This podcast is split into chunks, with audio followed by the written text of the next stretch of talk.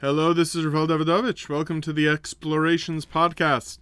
It is Erev Shabbos, Parshas Bahar. This week's Parsha, Bahar, is a rather short one, being that it's a leap year. It is a the rather short end of the much longer Bahar Bechukosai.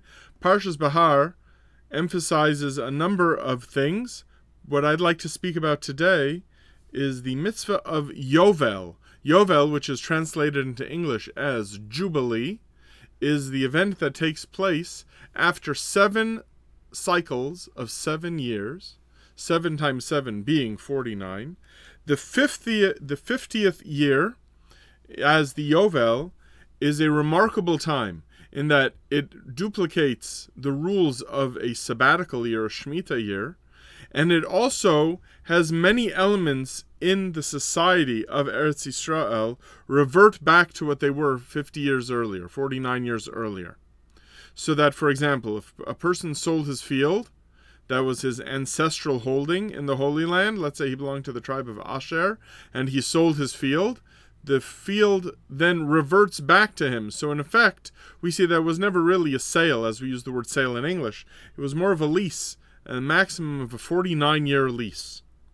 And we also find the same idea with uh, the idea of a Jewish indentured servant, an Eved Ivri, that even if he wa- if he decided to sell himself as services, if the Jubilee year came, once the Yovel came, he again would go free and revert back to his ancestral land.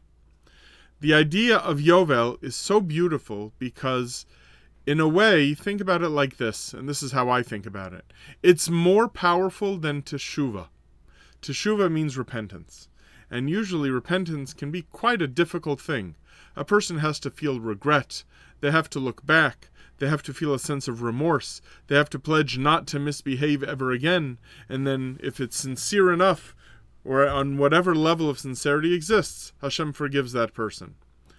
Which is a wonderful gift that God has given the Jewish people and has given the world. It's healing for the world. Yet the problem with Teshuvah is that it requires sincerity. But when it comes to Yovel, Yovel doesn't require any sincerity. You can just go back to the way that things were. Now, I'm not saying that it's okay to be insincere or it's okay to, to be a liar or to, to live a life of falsehood. However, Yovel offers us all the opportunity to think of the idea of pushing a reset button. I don't mean this halachically in the Yovel sense in terms of land in the you know in Eretz Yisrael.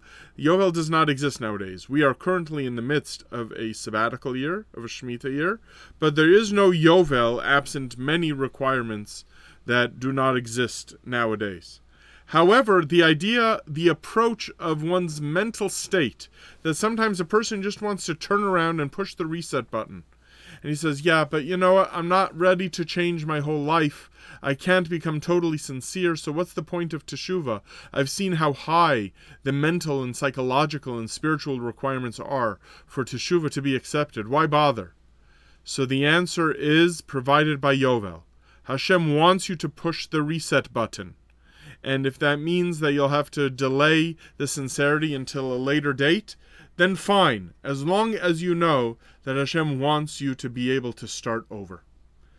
That's all for now. I want to wish all of you a wonderful Shabbos.